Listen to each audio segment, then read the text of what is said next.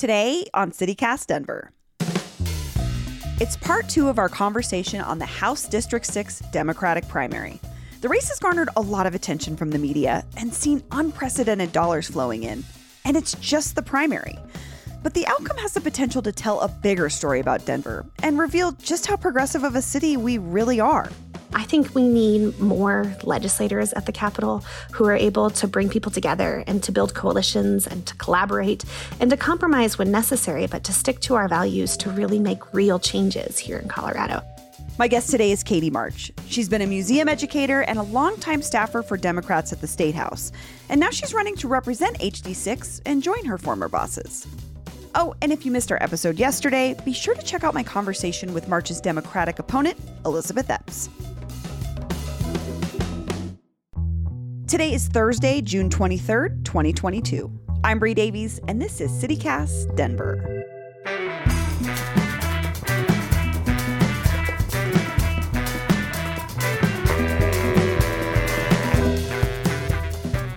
I'll have to remember if I bring it down, just be like, don't forget to put your phone back up because I might forget that.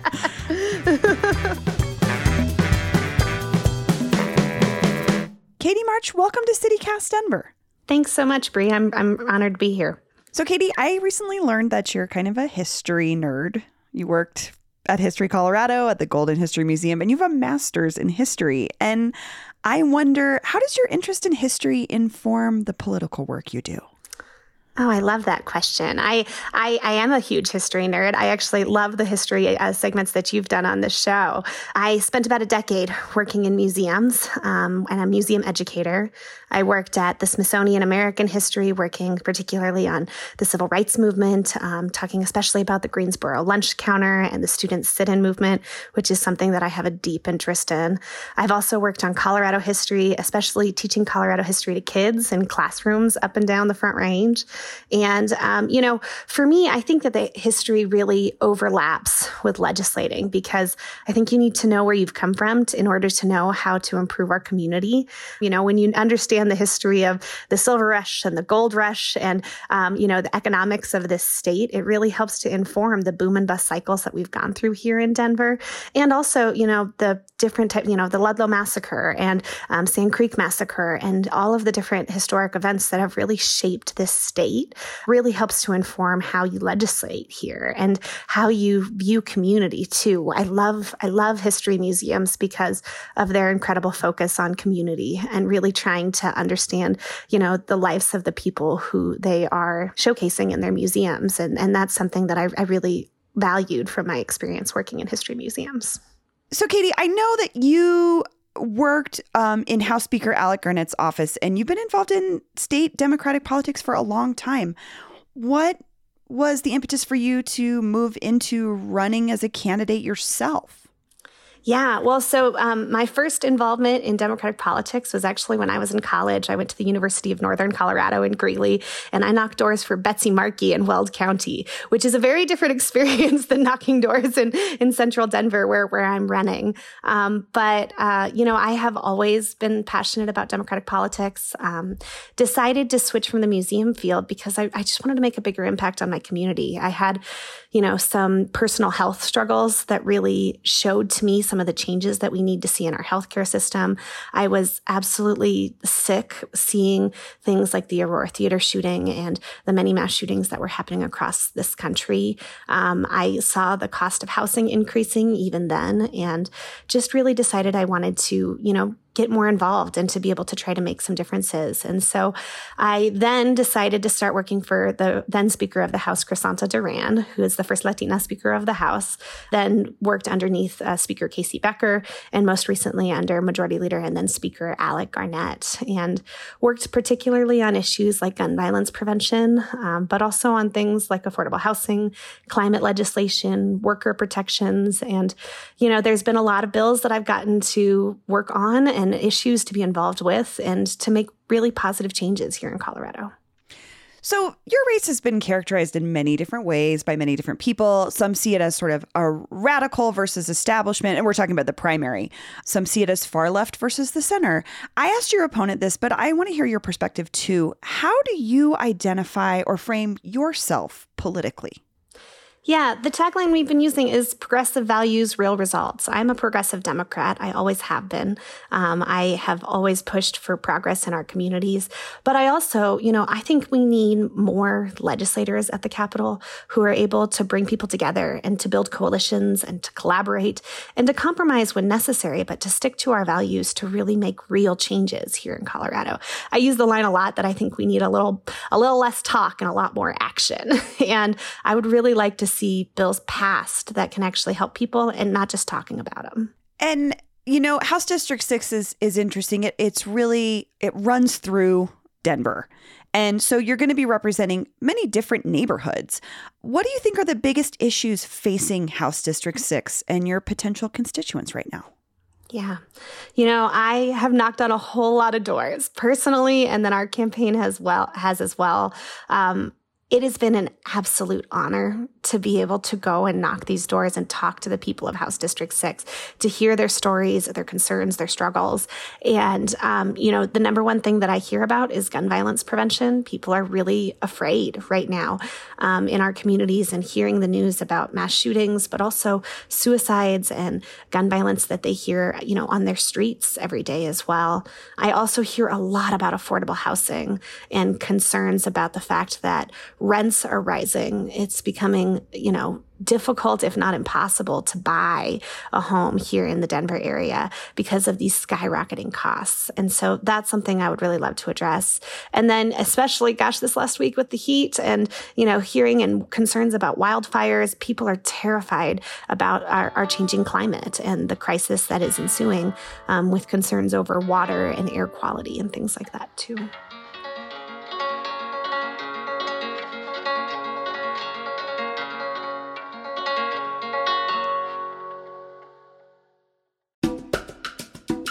This episode is brought to you by the Colorado Wine Board. Because the wine community here is like surprisingly robust. I mean, think about Bigsby's Folly and Infinite Monkey Theorem here in Denver alone, and there are urban wineries all across the Front Range. Then there's the Western Slope, Paonia, I mean, Palisade. Hello, Palisade wine, are you kidding me? It didn't used to really be a thing, but from what I hear, it's very much a thing now. There are more than 165 wineries across Colorado to explore, and they produce all sorts of wine that reflect our unique culture and climate. So finding a label that you're going to love is easy, no matter where your adventure takes you. Discover it for yourself and support local winemakers at coloradowine.com. That's coloradowine.com. You've actually done a lot of work on gun policy issues, and you've earned endorsements from groups like Ceasefire Colorado and Moms Demand Action. What do you see as like the next step, or what would you be able to do in the office of House District 6 when it comes to gun policy? Yeah. Um, well, so to give a little background on that, so while working at the state legislature under the last three speakers, um, I actually was the staffer that was the lead on gun violence prevention issues. So worked closely. We passed seven bills in the last three years, including uh, Colorado's extreme risk protection order or red flag law, which is probably the most consequential piece of gun violence legislation out of the last 10 years. Um, what it does is it allows a family member or law enforcement who have concerns about someone who may be going through a mental crisis or maybe expressing violent intentions and um, wanting to be able to remove the firearms from that person. And so the law allows them to be able to petition a judge to remove those firearms um, if they have uh, have cause. And um, it has definitely saved lives here in Colorado. So that's that's where I started. Um, we've also passed bills on safe storage, on lost and stolen firearms, extended background checks. We created an office of gun violence prevention, and those are the types of things things that we've already already put in place. And I it breaks my heart so often to think about the fact that if those laws were to have existed in Texas, it could have saved lives. And um, so there's more steps that I think that we desperately need to do. One that is not talked about very often, but is something I'm really passionate about. I think we need to institute gun store licensure. A lot of people don't know that in Colorado, if you want to operate a gun store, all you need to have is a federal license. And you don't need any sort of state regulation other than a tax stamp. And the reason that's a problem is because the federal government doesn't have what I consider to be proper oversight over our gun stores. They don't keep great records. They don't check in to make sure people are following the rules. And they don't give two shakes about what we pass here at the state level. And that's a problem because we know that there are gun stores that are breaking state law right now, selling extended round magazines, not selling trigger locks with firearms, which are required by our state laws.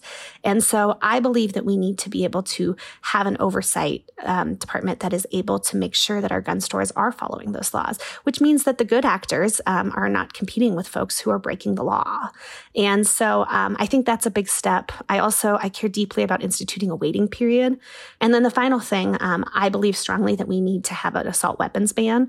Um, I think that should be a state level assault weapons ban across the state of Colorado and really making sure that we don't have these high powered weapons of war here, in the state. And I have worked really hard over the last five years to build an incredible coalition of groups supporting. You mentioned people like Ceasefire and Moms Demand Action, also Giffords and Brady, and all of these fantastic organizations, um, as well as, you know, unlikely allies. We worked really closely with the Republican Republican Sheriff Tony Spurlock to be able to help pass the red flag law. And being able to build those coalitions is how we're going to get bills like an assault weapons ban passed here. It's going to be difficult, but I believe that we have the ability to do it.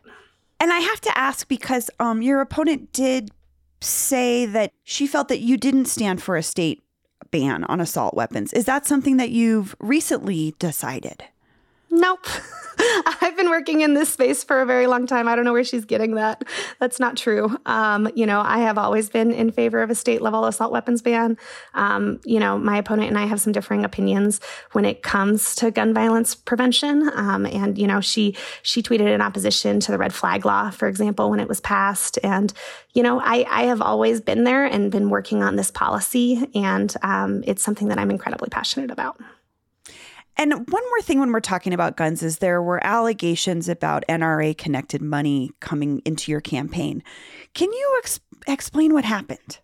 Yeah, I'm glad you asked. Um, you know, frankly, uh, there have been many folks who have said that I have taken contributions from the NRA, which is just patently, blatantly false. I have never taken a dime of money from the NRA.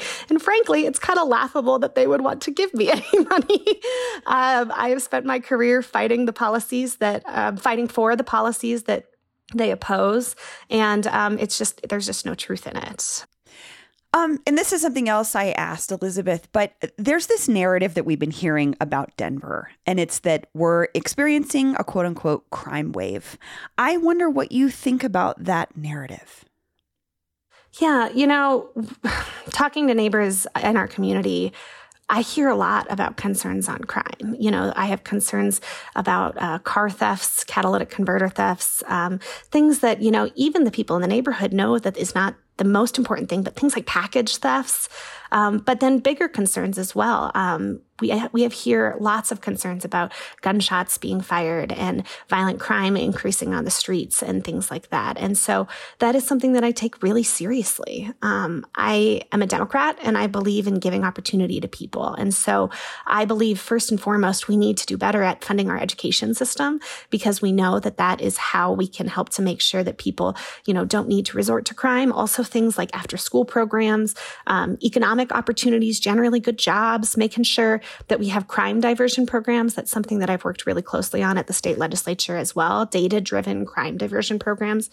But I also know that we need to be able to have a police force that can respond when things go, go wrong. And that's something that I think that the people of House District 6 also want is to make sure that we have that balance of trying to help people. But when things, when there are problems that we need to be able to have help um, for the people who live in the community as well.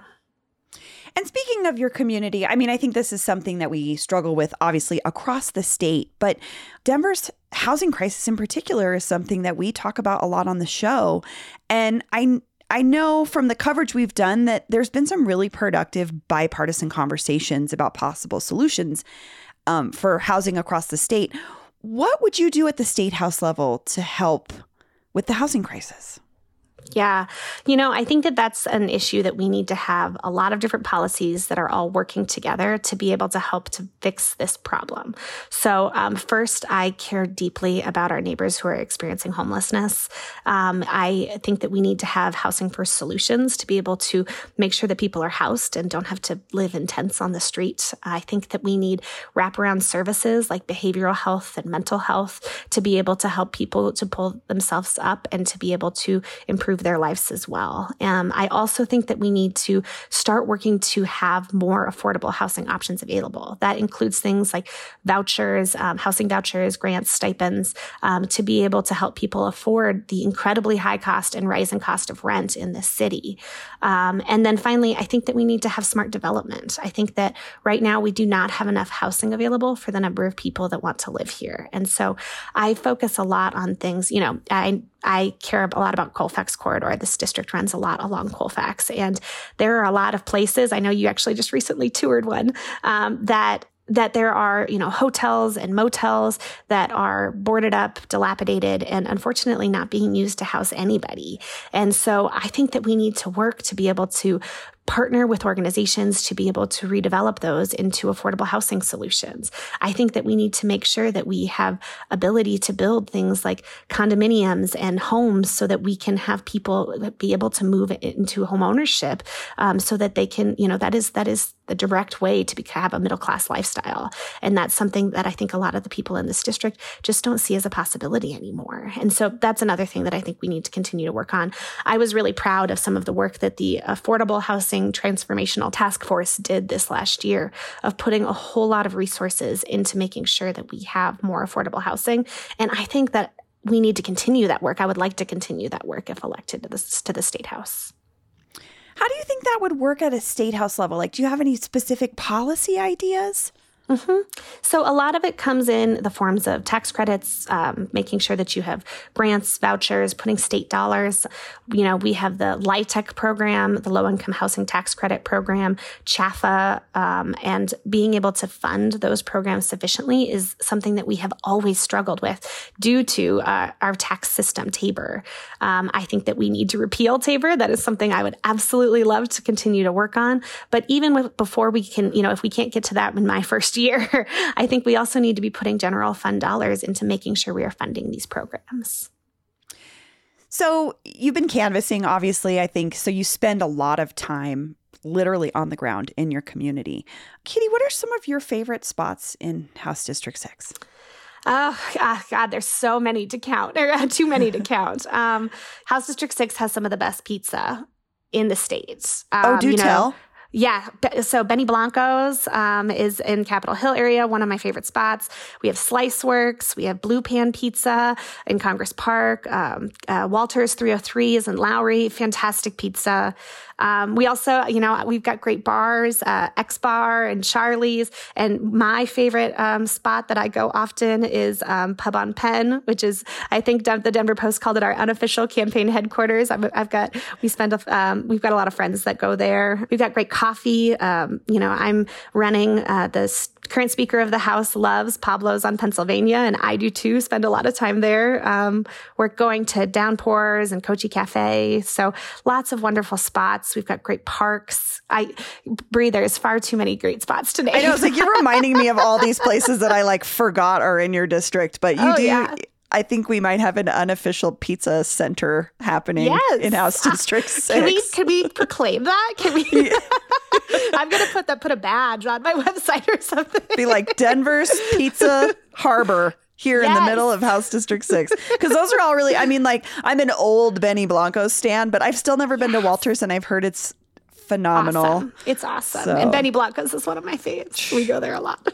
It's the best. Even though I love they kind of have bad attitudes, and I appreciate that. Like yeah. they're like, "What oh, do you the want?" Music? oh yeah, I love the music there too. Like they had like heavy metal music playing while you oh, get your pizza, best. and I'm here for it. it's the best. Well, Katie March, thank you so much for joining me. Thank you so much. It's really great to get to chat with you, and um, you know, hope you have a great afternoon. And that's all from Katie March, Democratic candidate for HD6. To hear from her opponent, Elizabeth Epps, I'm going to drop a link to yesterday's episode in the show notes. And on that, I have to clarify something from that interview. In one question, I implied that Epps had at one point described herself as an anarchist. She forcefully rebuked me at the time, and I thought made her stance quite clear. But I have to apologize for using that term at all. It was first brought into this primary race by a racist push poll designed to attack Epps, and it really has no place in this discussion. I also know that context is everything. And even though the anarchists in my life are good people who do things like mutual aid work, the term is often weaponized against women and people of color. My apologies to Elizabeth and anyone listening who had a similar rightful reaction.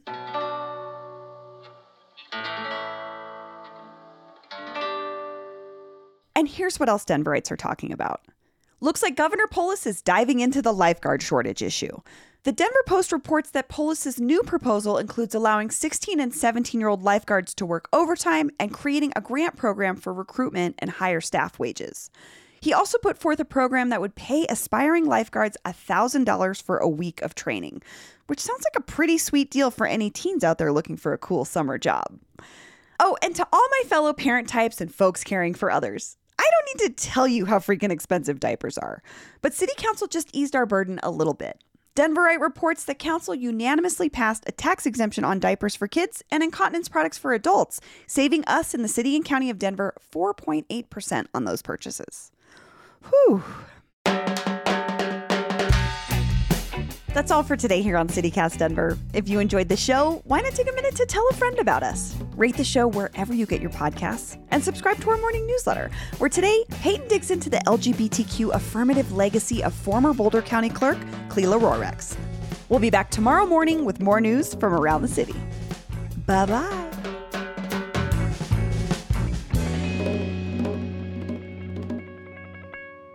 Looks like Governor Polis is diving into the lifeguard shortage issue. The Denver Post The Denver Post also used an equally corny You just can't not.